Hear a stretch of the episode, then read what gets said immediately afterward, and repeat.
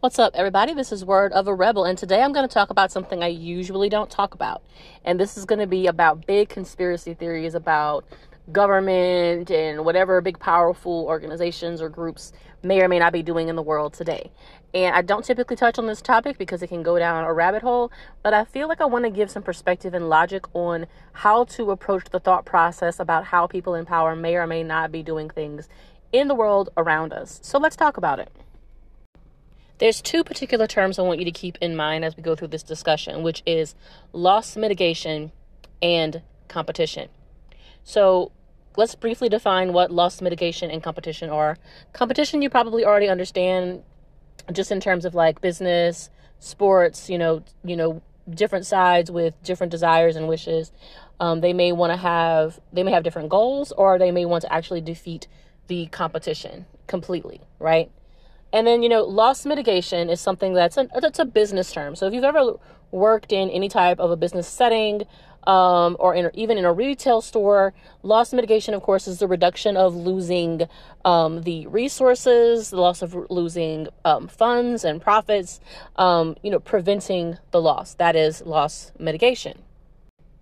And in the world of like big, powerful conspiracy theories, of course, probably the most prominent conspiracy theory is about uh, the Illuminati, the idea that there's some sort of an a, group of individuals who are moving the pieces um, of the big picture, right? And that you know they tried to stay elusive, and so people in, who who really are devoted to the Illuminati theory really dive in looking for like symbolism and really trying to unearth um, the identity of this supposed or alleged um, organization, right? And it's just one of many theories out there about what do people in certain positions of power um, do with that power, right? So I just want to give you guys some logic based perspective on what to think about people in positions of power.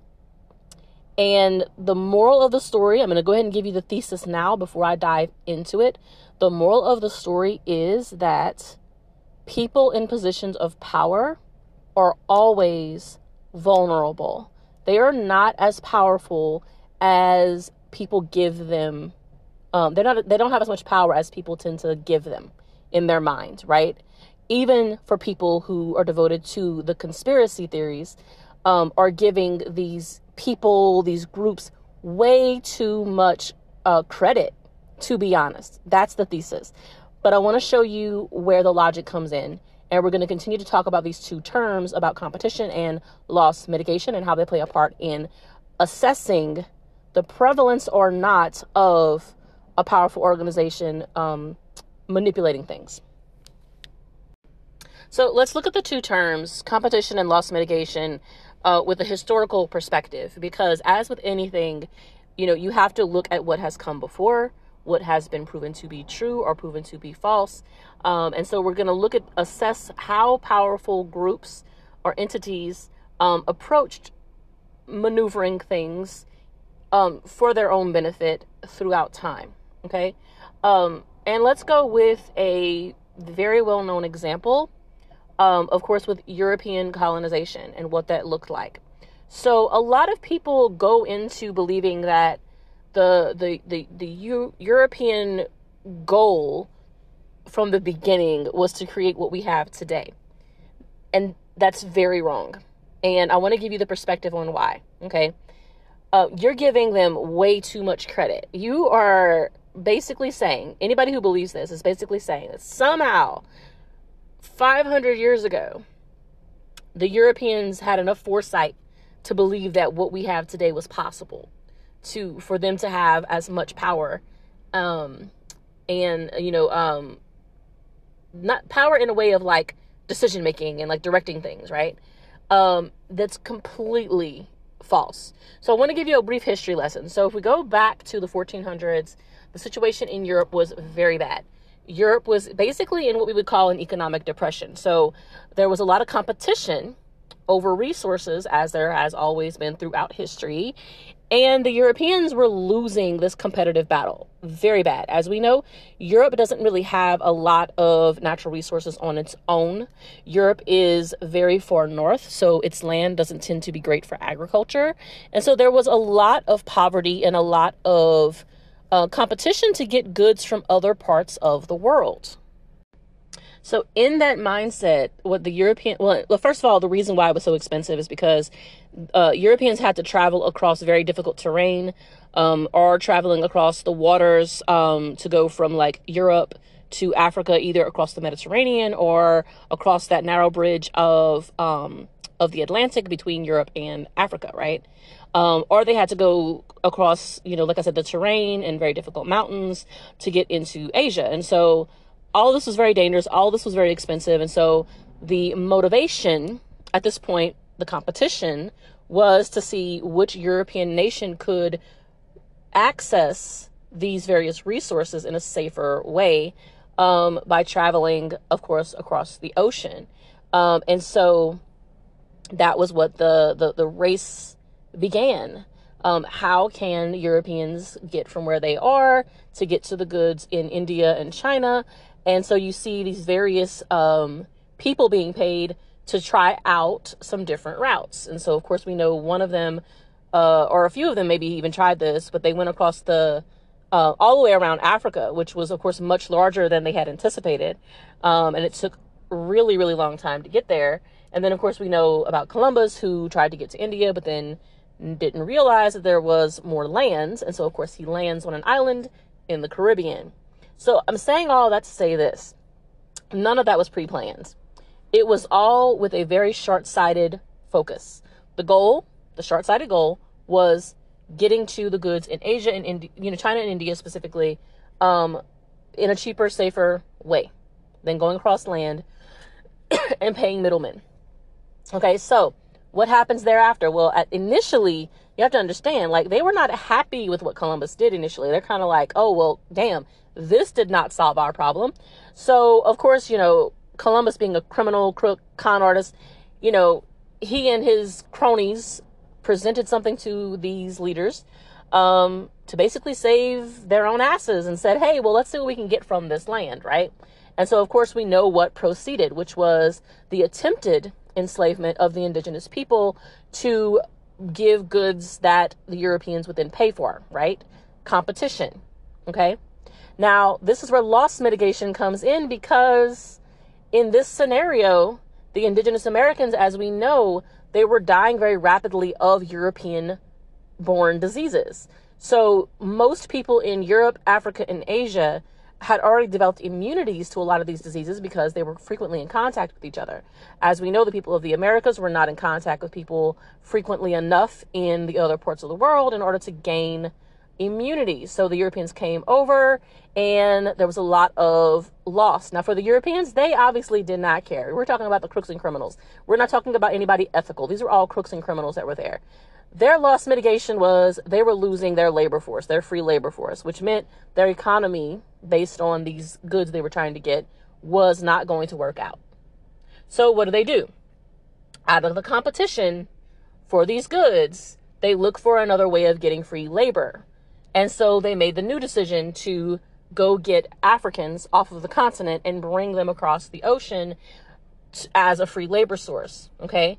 So if you're looking at each of these scenarios, none of this was planned. It was always very, very short sighted.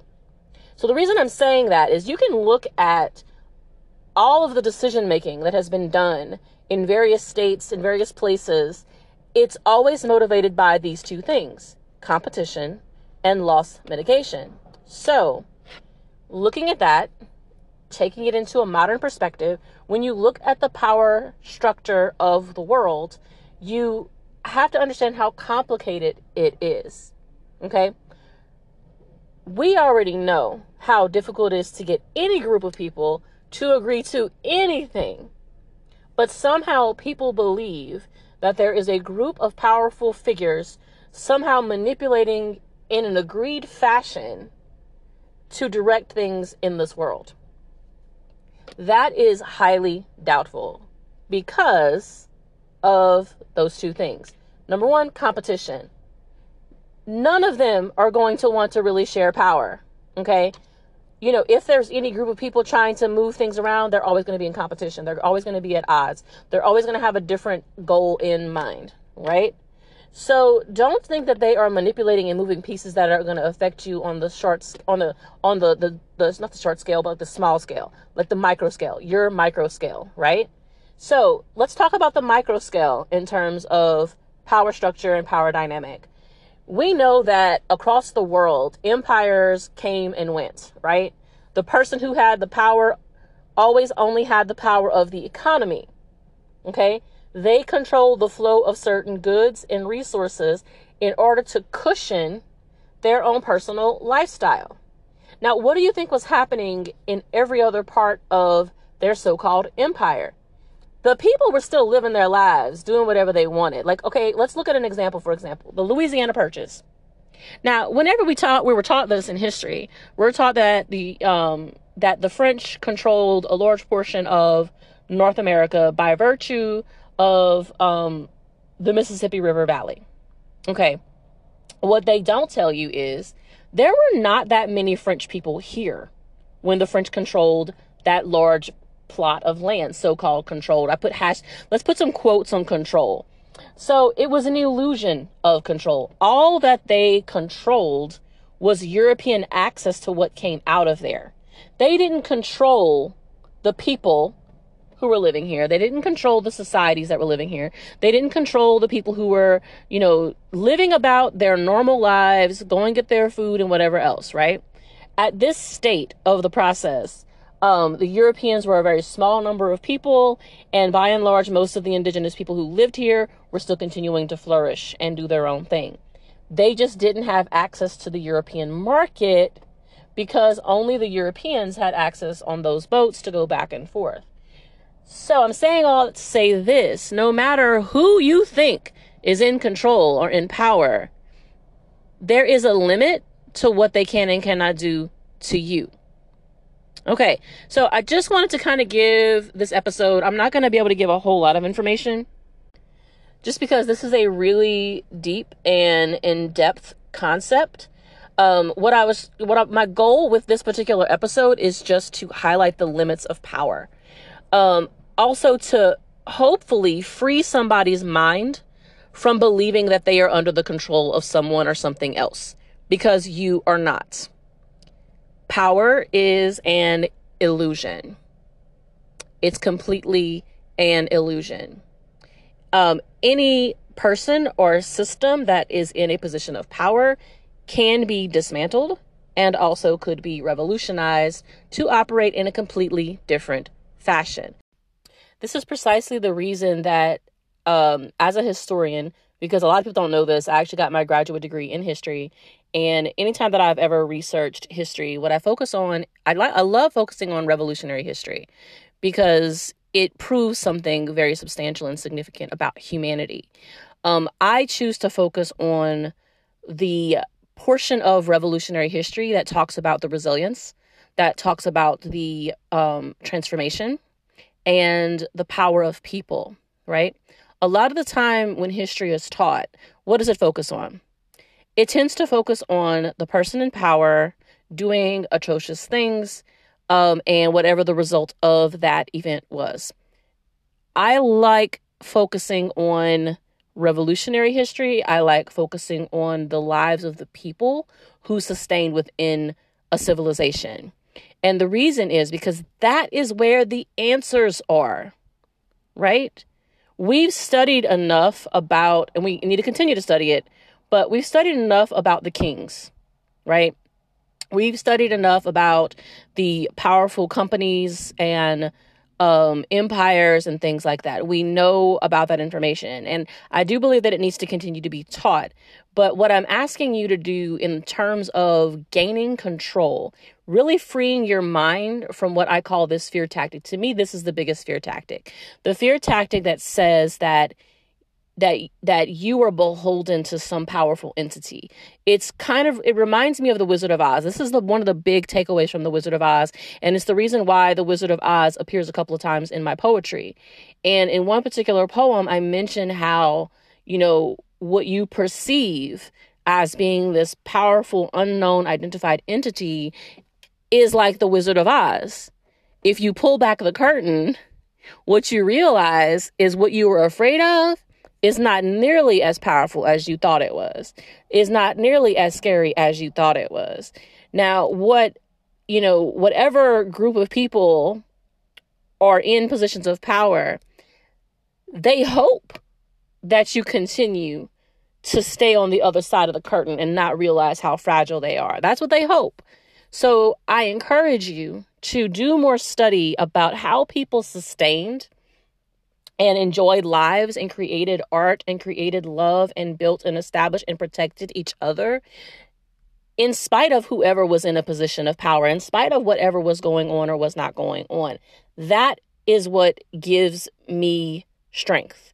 That is what pulls me back from the brink when I start to feel um, affected by the the events around us because if we look throughout history, what we're going through right now, it, they, they call it the longue durée, the long duration. When you really pull back into this this longue durée view where you can see far back into history, you realize that what we're going through right now is actually not that exceptional.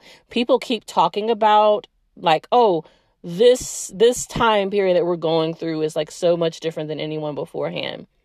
It's really not human nature, human systems really are not that incredibly different.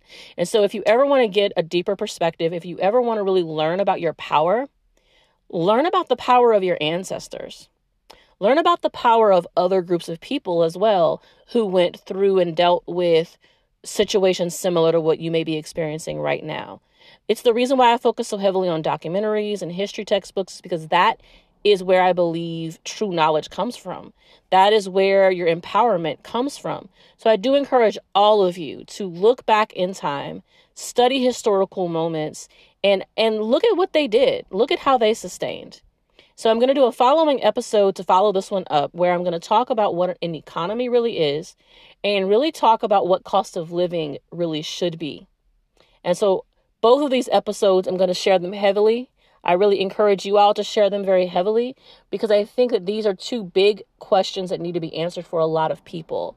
What is power and what is an economy? Because you really have to separate yourself from the little minutia of all these little things, all this little bickering.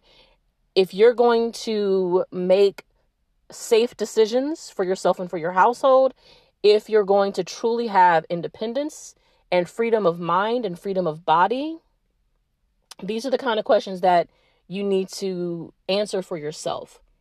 And so, getting a clearer, logical perspective on it. Stop giving your power away through your fear.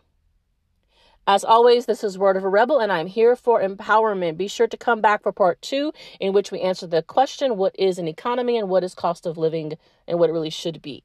So be sure to check back in. Be sure to share this on all social media platforms. If you have anything that you want to add to this conversation, anything you want to say, any, any questions you may want to ask, feel free to hit me up at Word of a Rebel on all social media platforms Instagram, Facebook, TikTok, YouTube, Twitter, everywhere that's social media. You can find me at Word of a Rebel. You can drop me a comment or send me a message with anything you have to say, anything that's on your mind. As always, once again, this is Word of a Rebel.